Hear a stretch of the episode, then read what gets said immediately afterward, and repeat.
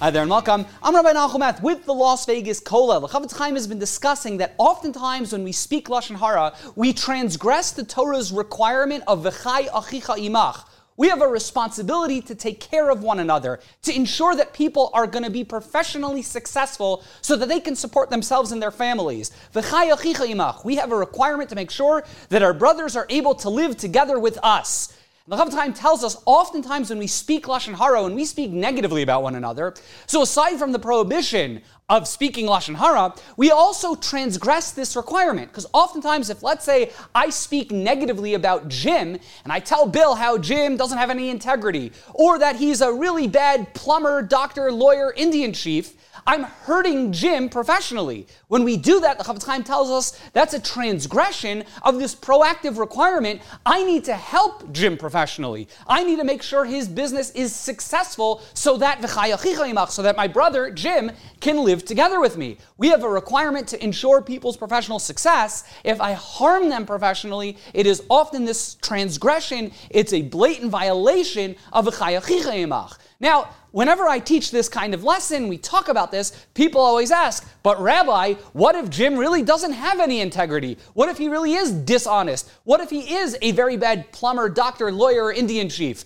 I want to let my friends know. Bill needs to know to protect himself so that he doesn't hire someone who's got bad integrity, so that he doesn't, he doesn't hire someone who's a really bad plumber, doctor, lawyer, Indian chief.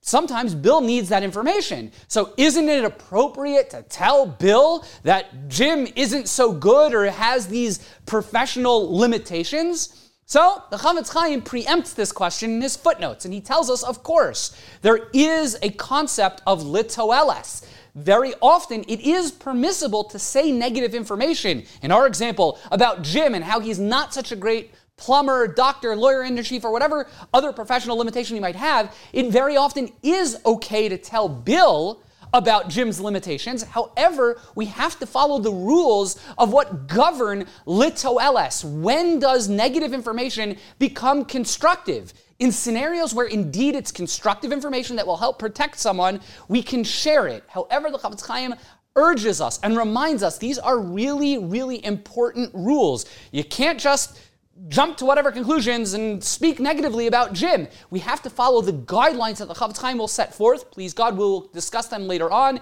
in the laws of Rechilos in the ninth chapter. It comes up also in the laws of Lashon Hara in the tenth chapter. But there are rules and guidelines of when, how, and where we are allowed to inform other people about, about in our example, Jim's business limitations, how he might not have integrity, he might not be such a good plumber. There are scenarios, indeed, it is permissible, but we can't jump to conclusions. And as the Chaim tells us in other places, very often we immediately jump to the conclusion that it's permissible, I'm protecting someone.